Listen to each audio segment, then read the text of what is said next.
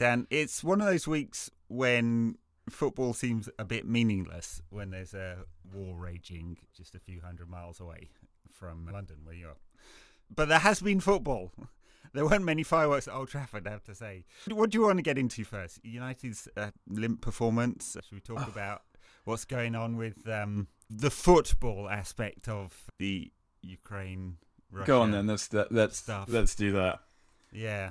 Wh- Where do we start? There's a whole bunch of stuff with Chelsea we can get into, but the United angle here is that they appear to have, or at least exploring or trialing, trialing the balloon of cancelling their deal with Aeroflot, which I have to say I didn't realise was majority state owned. Paul and I had talked about United's link to Saudi Telecom and other less than savoury regimes, and didn't realise that exactly where this Oh. money was coming from. I Um, mean, the thing is, it's one of those situations, isn't it, where if they really cared, it wouldn't be like this in the first place. well, that's very true.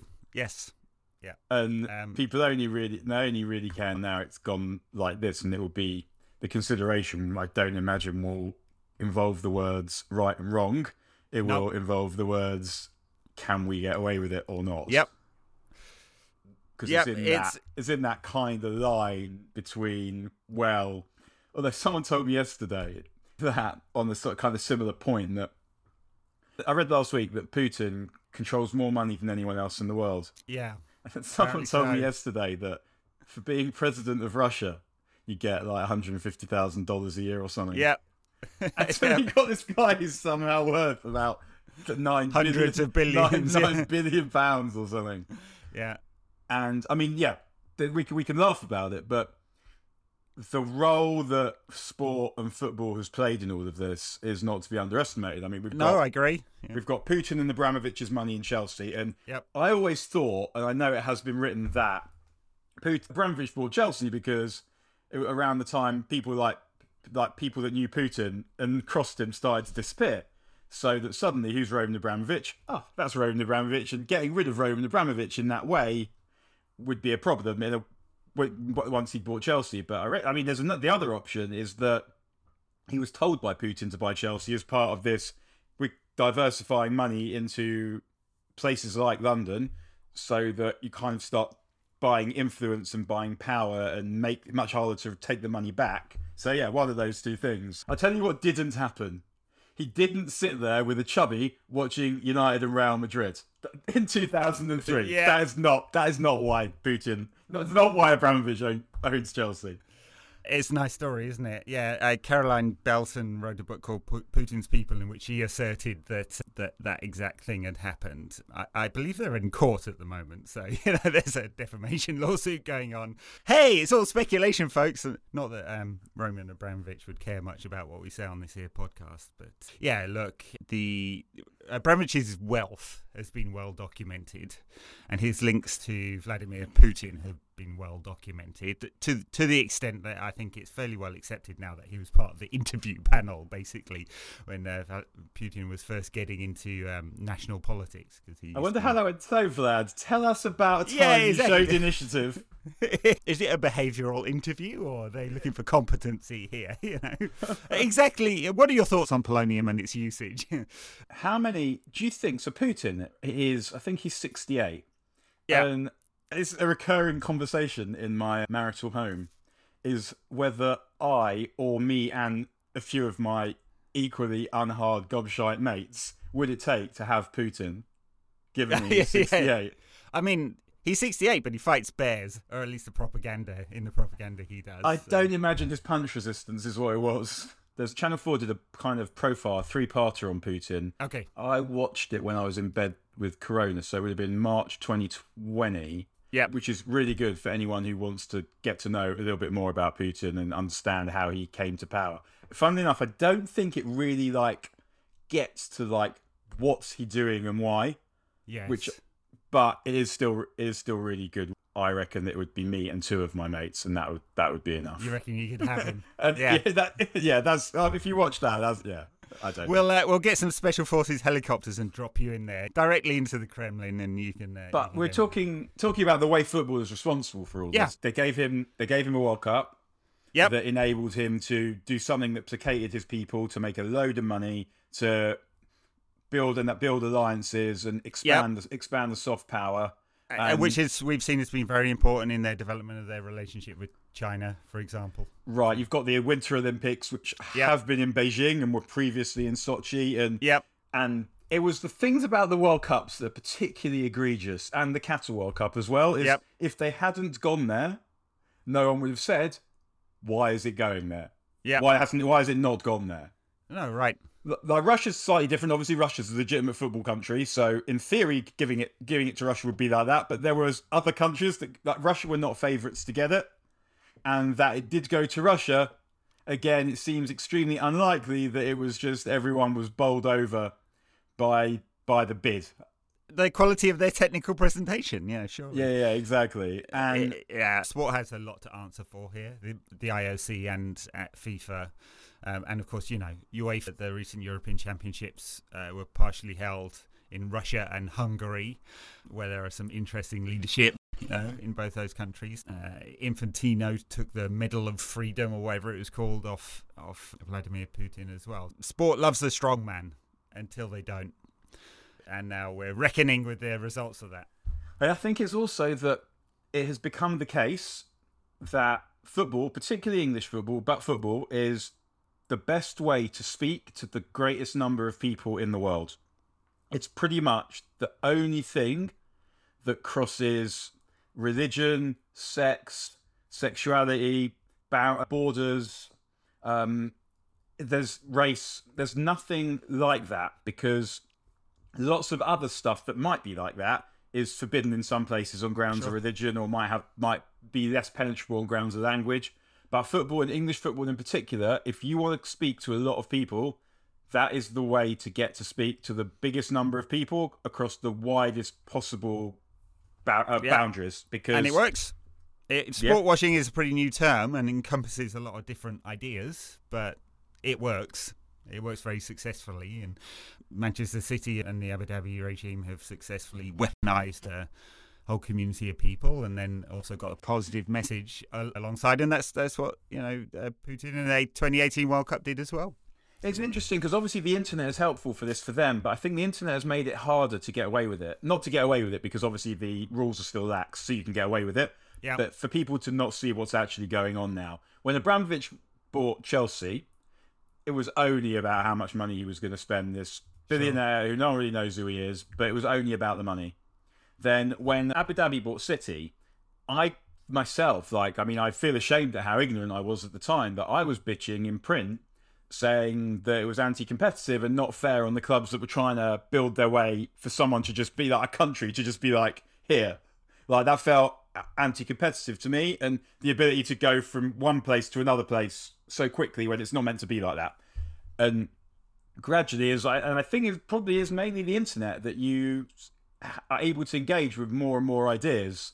Yeah. and probably the, probably the fact that you're able to read newspapers for free on the internet these days as well probably not unrelated to that um, Yeah. You're certainly right that the dissemination of in, of uh, information because of the internet and the ability to reach into other countries, news media, and cultures, and get some of the truth of what is happening out there has, has increased over the And to create a 12 news feed. Right. To- yeah.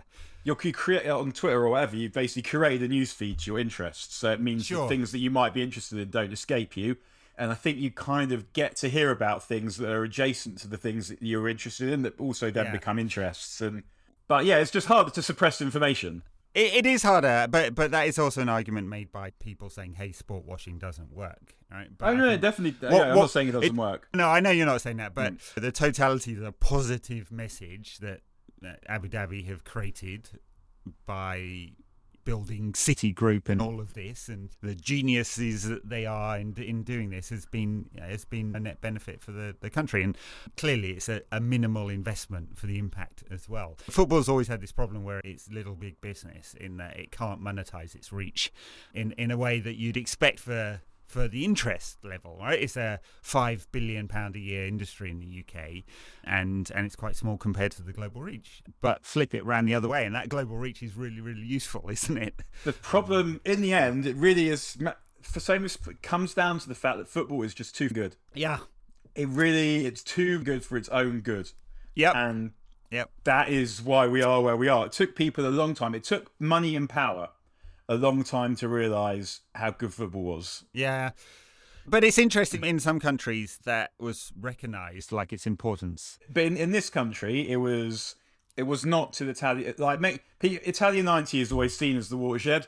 I'd say like probably like Mexico eighty six, people were going pretty mad mad for football even at that point. Obviously, there was still a lot of terrible stuff that had to yet happen. Um, and yes. the full re- the full rehab came after where where basically yeah like rich people decided it was all right to like it came much came after Italia 90 but yeah the country was gripped by Mexico 86 also the second part of that is the way you decide to structure your football, right? So in Germany and parts of Spanish football, obviously there's a lot of mutual ownership, and it's seen as a um, because it's important socially, that's seen as more important than the financial benefit. That was not the case in England. The, the Premier League and the clubs decided, with the government support, that a laissez faire approach to ownership was the way, and, and that's why we now have two state-owned clubs and one quasi-state-owned club, and coming back full circle to to what has been happening in the world this week and the role of certain people in it. And we're we're going to have a reckoning. We're going to have a reckoning because it might well be that Roman Abramovich is going to be on the list of people to be sanctioned. He's on Navalny's list of 35 most important oligarchs in Russia. So. You know, what a list that is! Oh my days! I know, I know. One night out that would be with those words. the hive of scum and villainy, right? Like, what do they? What people like they even talk about? Yeah, it's just it's it's just so odd to kind of ponder the mental toll. I imagine it must take being so rich it, it would be hard, but I'd be willing to test it out for the benefit of the listeners. I can let you all know how it goes. So. There's uh, Patreon, please, everyone. exactly. Add a couple of zeros, maybe four or five. You're, you're right. It must be such just an odd world. Because but, the stuff that you know you've had to do to get to that point. Yeah. I woke up this morning to reports that the Chelsea Board of Trustees, who I didn't know existed, who are apparently part of the foundation, Chelsea Foundation, don't actually want to be the front for Roman Abramovich, which was his grand scheme. And yet, what have they said about Roman Abramovich between 2004 and now? Because what's just Nothing. Come, what's just come to light about Roman Abramovich has, in fact, not just come to light. There's yeah, well, ex- exactly, exactly. The football has found its moral centre. There's some very touching scenes with Alexander Zinchenko at Manchester City yesterday, and United obviously cancelled their Aeroflot deal or are about to cancel it. And I was like, the football suddenly found its moral centre. I mean, we've just we've just signed up. This the Saudi government murdering white people is basically that's that's beyond the pale. That appears to be where the line is. That was the line yeah. that we couldn't cross. Yeah, yeah. Because you know, there's there's there's obviously been a ten year old war in Yemen going, and yeah, absolutely brutal impact on millions there. And uh, yeah. Anyway, politics cast. But it, it's like politics and sport are the same thing, as I often say to people. Like, sport is politics and politics is sport. It's, the idea that you have to keep one away from the other. Like number one, why would you want? Like, you, why would you want to? Number two, doing nothing is a decision. So if you say we're yep. keeping politics out of sport, that is a political decision. I'm oh, afraid oh, sure. this is an unfortunate paradox for someone that wants to argue to the contrary, but there we are. And the other thing is, a World Cup is bodies demar- demarcated by with borders, playing yep. in, engaging in competition against another of the same with flags, kits, and anthems yeah. Political entity against political entity, and you're telling yes. me that sport and politics have nothing to do with each other. No, exactly. They they are all the same thing. Which I mean, look, we'll see what the how the consequences play play out in the the next few weeks. I mean, obviously there are real humans involved on the ground in Ukraine at the moment who are suffering. I met up with um, Denny's at World is Red on Twitter at the Stockholm Europa League final shout out to him, thinking about him now, my one minor connection to Ukraine. But we'll see how this plays out with the politics of it all. Uh, I imagine there's a lot more to come on the Chelsea front.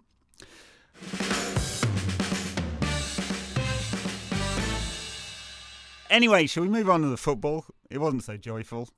United nil, Watford nil. Which of United's 22 shots were closest to going in then? Oh yesterday? man, I prefer I preferred it when we were good. I've decided. yeah, yeah, did you? but no, the thing is, is uh, I'm, for, I'm, I'm, I'm going to be 43 years old next week. I've Right. seen enough in those years, football and not football, to understand the place of football in these things.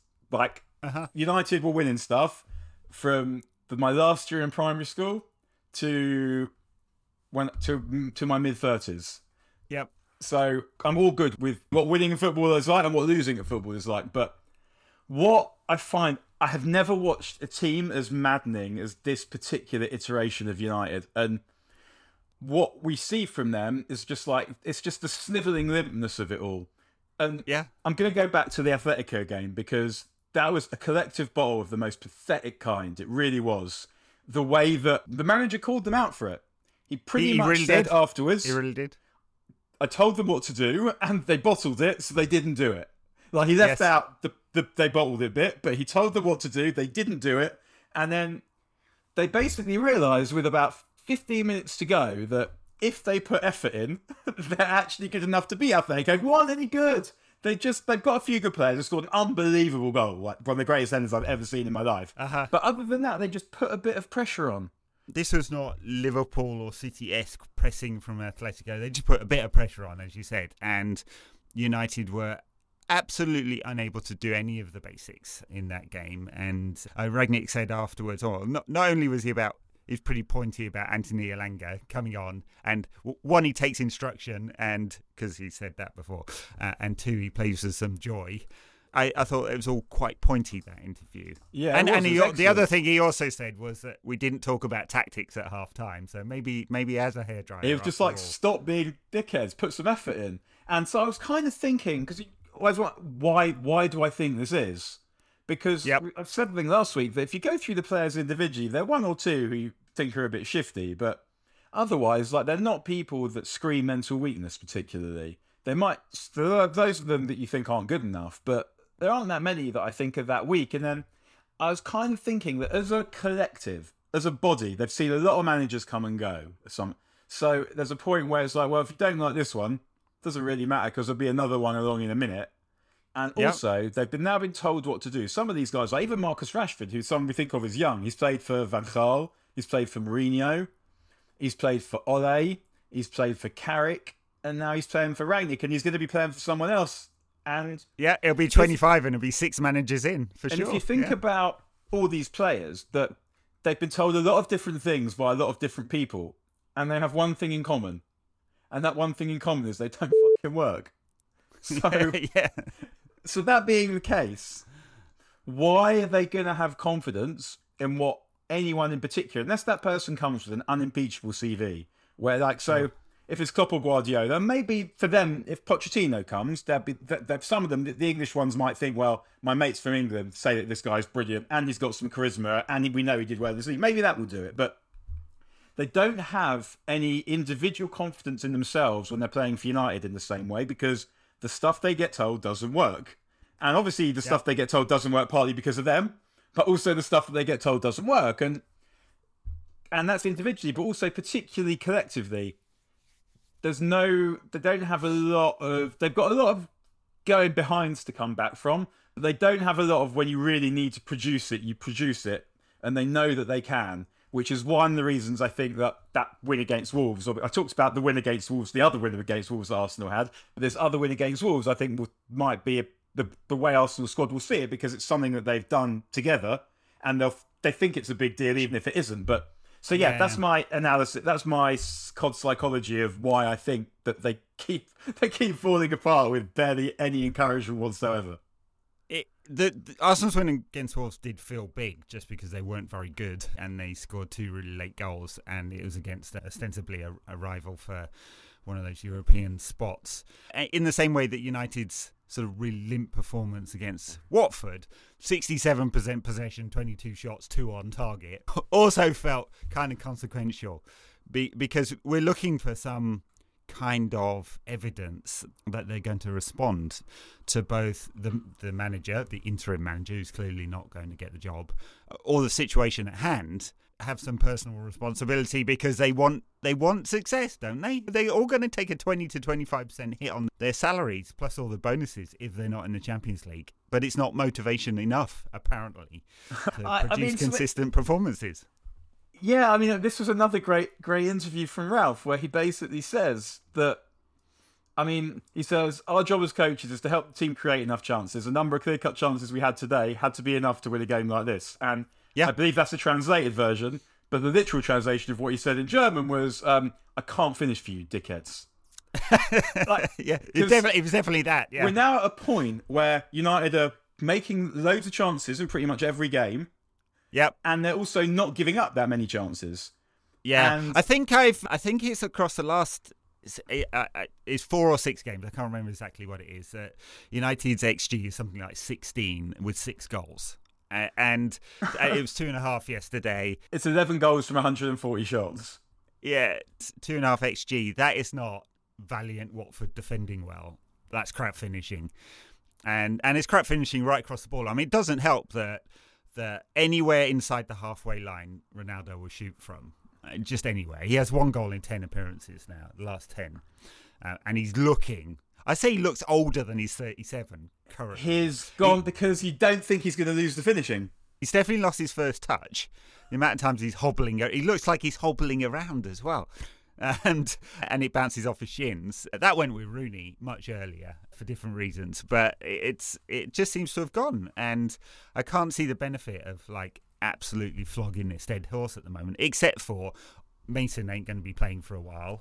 Rashford's confidence is absolutely in the toilet. Martial was desperate to get out, and Cavani's never fit. So there aren't many options, are there? And maybe it's a worse option to play Bruno as a false nine or Rashford up there than play Ronaldo. But he's he's not helping United. He's just a static pole there, and, and when he gets the ball, he can't finish anymore.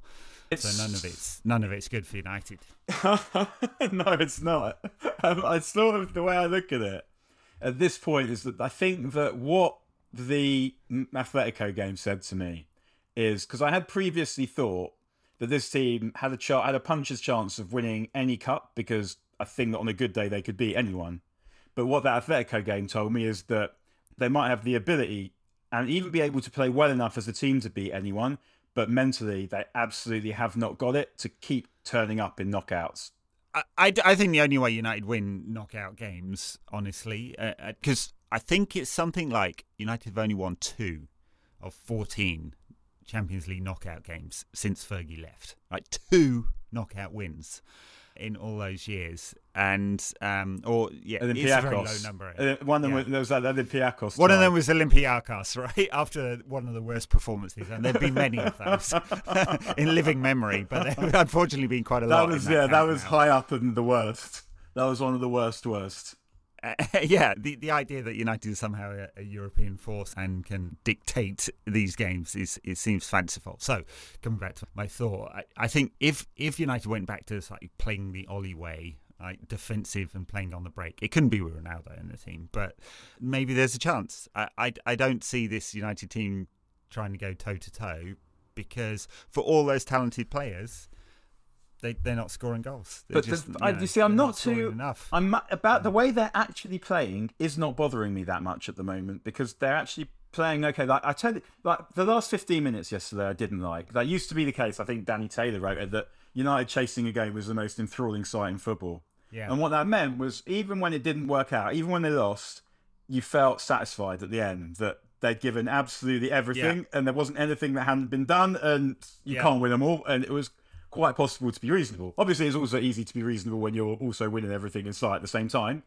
But there's a kind of constipated panic about the way these went about those last 15 minutes that at the end of the game it was it was aggravating it wasn't there was no level of they've done everything possible to do it part of it is that i know they are all trying but they don't always all give the impression that they've all run themselves into the ground Oh in- no, the in- intensity in level the, was low. in the search I mean, of it.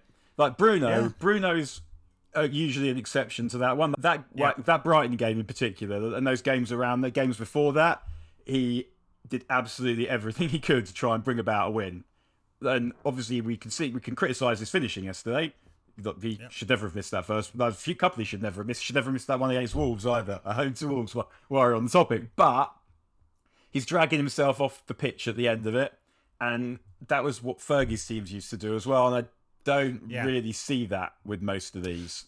No, I think you're right. I think that last 15 minutes when they had Ronaldo, Rashford, Pogba, Bruno, Sancho, Sancho, all on the pitch at the same time. Like also, it's a full donut formation, and and and just actually less was coming of it than before. You know, so the gamble didn't work. The intensity wasn't there.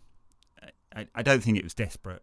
It definitely wasn't desperate. I mean, Watford. I mean, Ben Foster's hardly made a save. Yeah, they made um, enough for, chances for... to win many games, and yep. Uh, the fact that I mean, the fact that they are making chances and not conceding many goals on a regular now is a good thing. But I guess it would be easy to compare their inability to finish chances off to their mentally flopping the other day. Um, because and you kind of these things happen and you think maybe that will give them the kick up the arse that they need to get on with it from here. But you do sort of feel like Ralph is in a kind of technical and tactical way doing pretty much everything he can because he can't finish chances for them and that is not a managerial issue.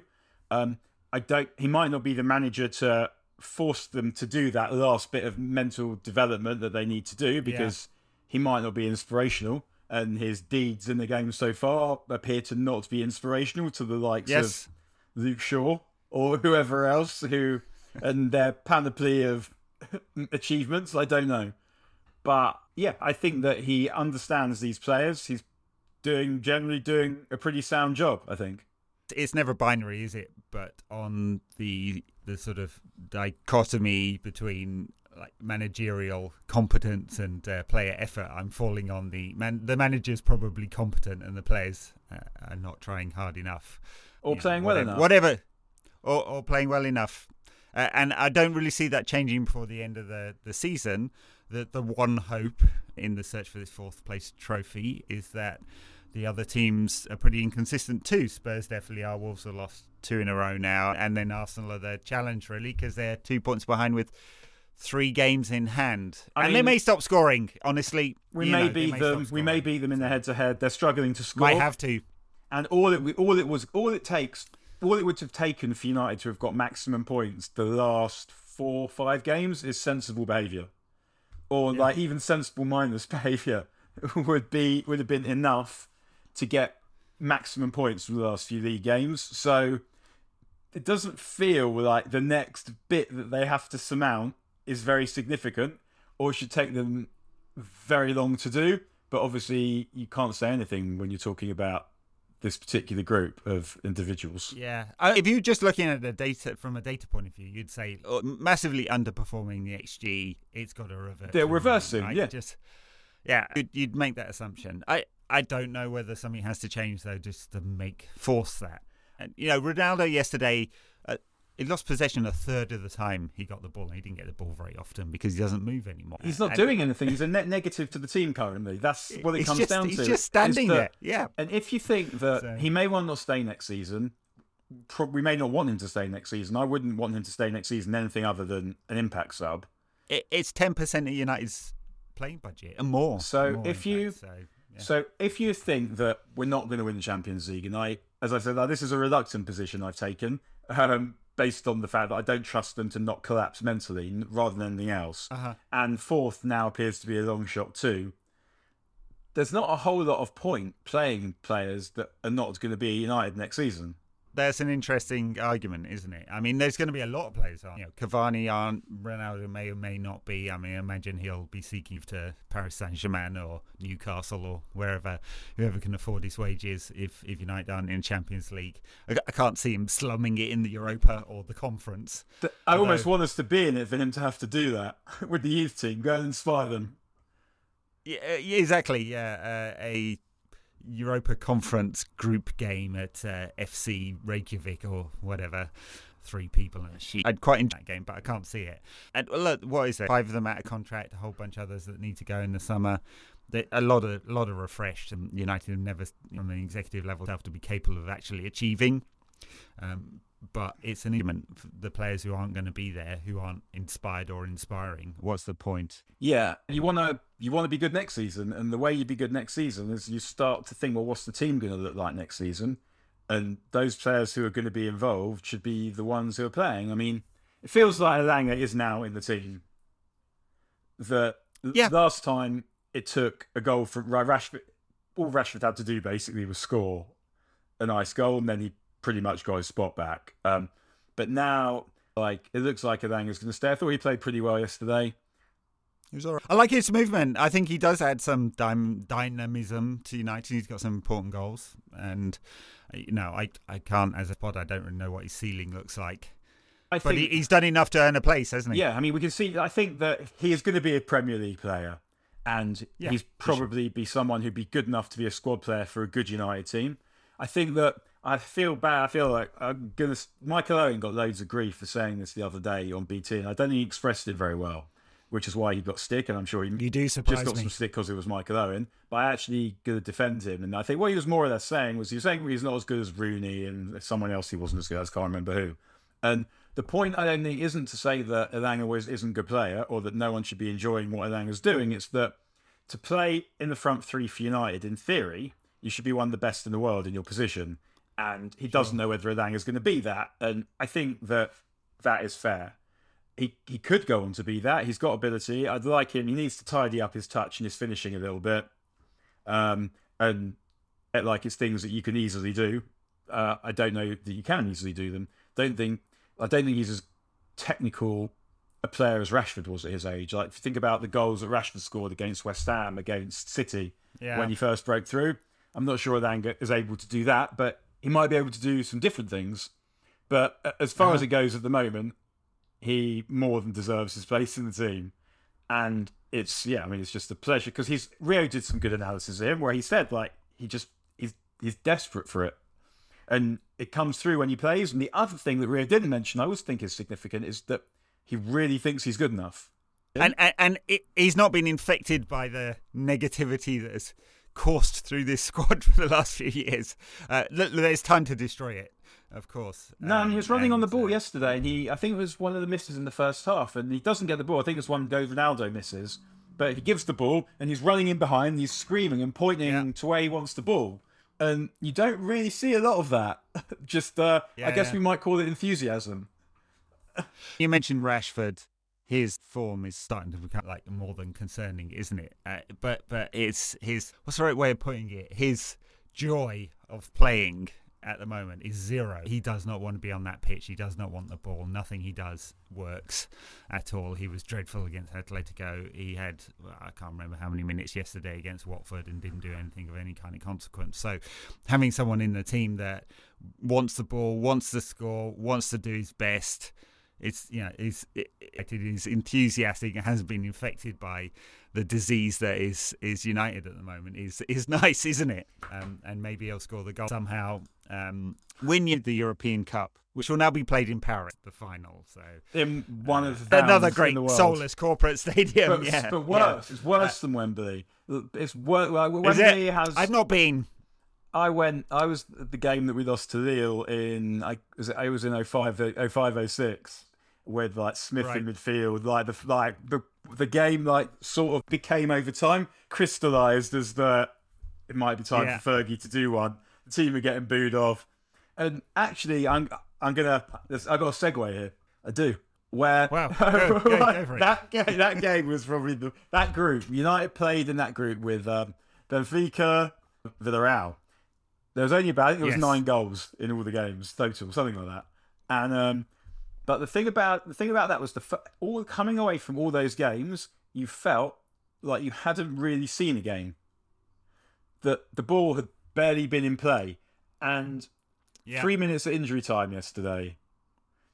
Bugger all against Southampton and Burnley when, and there's no reason for this to be the case. It shouldn't be the case that if you're able to Brian McClair the ball off the goalkeeper, pick it up and run to the halfway line, that should not affect the outcome of a game of football. And the only way to do this is you do 30 minute halves, ball in playtime.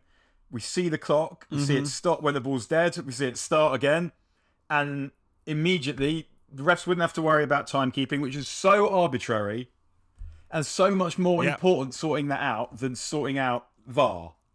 Because when you go to a game and you come away and you think, I'm not really seeing a game, and the stand, I mean, I don't blame the players for it. Like they'll do anything to try and win. Obviously, they're footballers. Why would they not?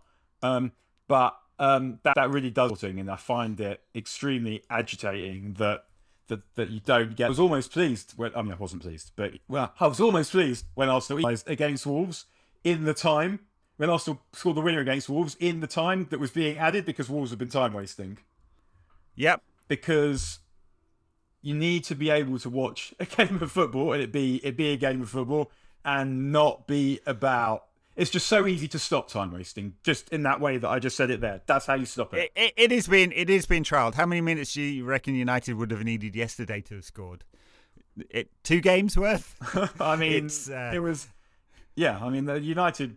Yeah, I mean, who who who, who really knows?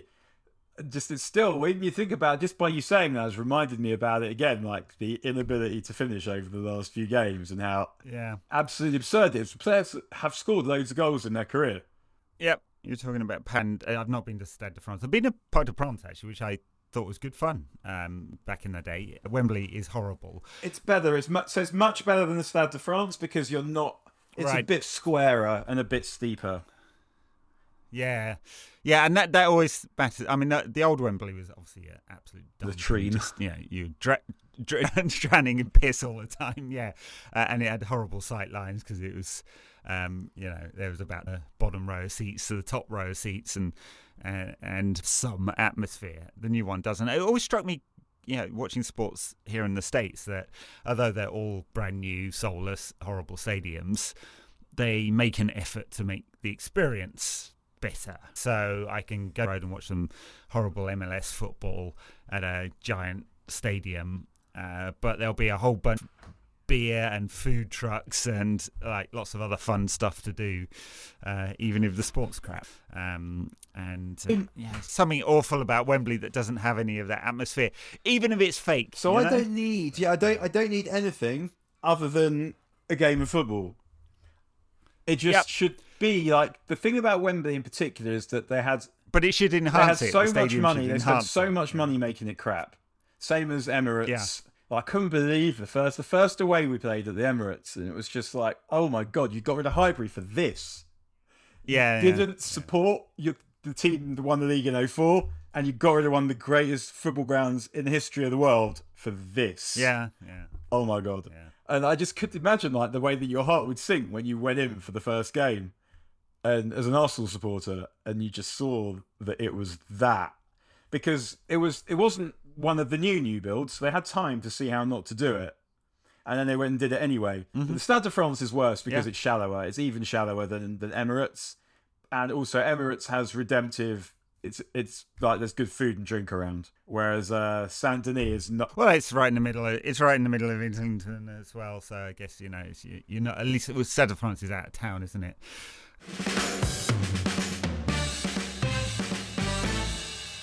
Anyway, we've got a game next weekend against City. City. How's that going to go? Um, I tell you one other they thing. They weren't actually that good against Everton, you know. I have to say. One So, other positive weekend- about yesterday in the last couple of games is Wan Bissaka looks to be on his way back. maybe He's not he's not as bad as he has been over the last bit. And he was always someone who it seemed like with a bit of coaching could become quite a lot better quite quickly. Over the amount of time he's been with United, I've sort of begun to wonder if he's just not going to be alert enough to be a top level defender. But thought he thought he looked much better yesterday, particularly in the first half and also the previous game. So hopefully, I mean, it, it seems well Dalot hasn't played for what three games now.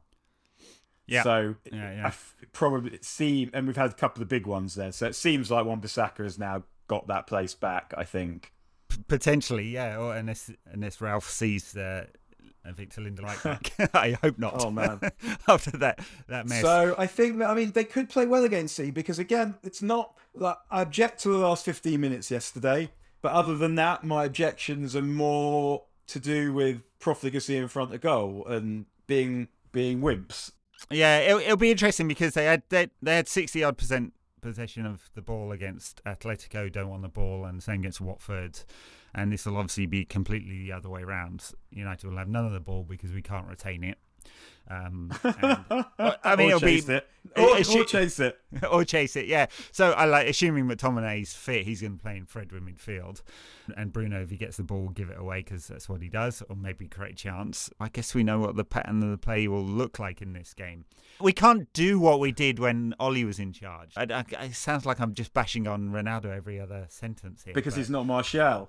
Yeah, you got to surround him with quick players, and and on form it's Sancho and Elanga, who are neither of whom are that quick. So it's going to be fair- quick. He's Sancho, quick. not en- so he's quick much. enough. Yeah, he's quick enough. Yeah, Sancho's quite quick with the ball, but Yeah. Elanga's quick quick enough over the first two yards to Uh, get past most people, and he'll fill out a bit as well. I think. I just, I just wonder whether that's the, like the balance of the, that front three will even allows United to play on the, the break, or or whether it's just be defensively solid and and use our famed set pieces to win this game. It just I mean- like how United create chances looks looks dubious. Although obviously we've you know in six, chan- six games we've been creating chances. So. What I'm worried about is that from the kickoff, City get the ball, and you know I don't see it for the first ten minutes, and City Yeah. score in that ten minutes. Yeah. That that's what I'm worried about. Yeah, and I'm not really worried. If United can stay in the game, they will make chance. They'll make enough chances to wind us all up. I promise you.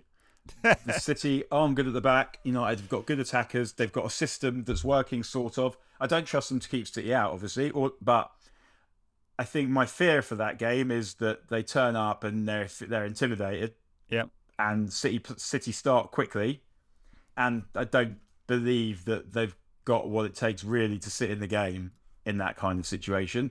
But like this weekend last year, they beat City True. quite comfortably. Yes. when City were on a better run than the one that they're on now, Yes. and it was the same players except we now have Varane, Jadon Sancho, and Ronaldo. It- so it is. It's just so. It's. It's. They're very hard to understand these. This group. This, lot. And if they if they turn up and they are disciplined and they defend well and they attack well, then yeah, as I said, they they will create chances and. It feels like the, the converting of the chances will probably come. It'll probably come too late to salvage this season, and we will need someone who does it next season. But they're getting towards the point where you feel that they could beat anyone again because they are making chances. And it all reminds me a little bit of, I mean, obviously the Havdil, as they say in Hebrew, which is where to like suggest that you're just making a comparison, but it's not really a comparison. Before they signed Eric, Uh-huh. and obviously that team was almost complete apart from Eric and had brilliant Yes, players in it more yes. than this one. But there were games that were very similar to the ones that we're seeing where they just were on top and they just couldn't find their way to goal. yeah. Yeah. And we saw it in the second half of 91, 92 particular, but also in the first half of Yeah. 92, 93 before Eric came. There was two particular, I remember two games against Villa, one in the League Cup, one in the League. I lost them both 1-0. But the actual play was all right. They just couldn't they couldn't find a way of finishing things off and then they signed Eric and then everything changed. Um, and it's also a bit like that with this team. Not that they, obviously they're not they don't have amazing players in other positions in the same way, but it is just that getting the round thing between the oblong thing. And it's it's one of the more important aspects of football. Um, still, won the possession.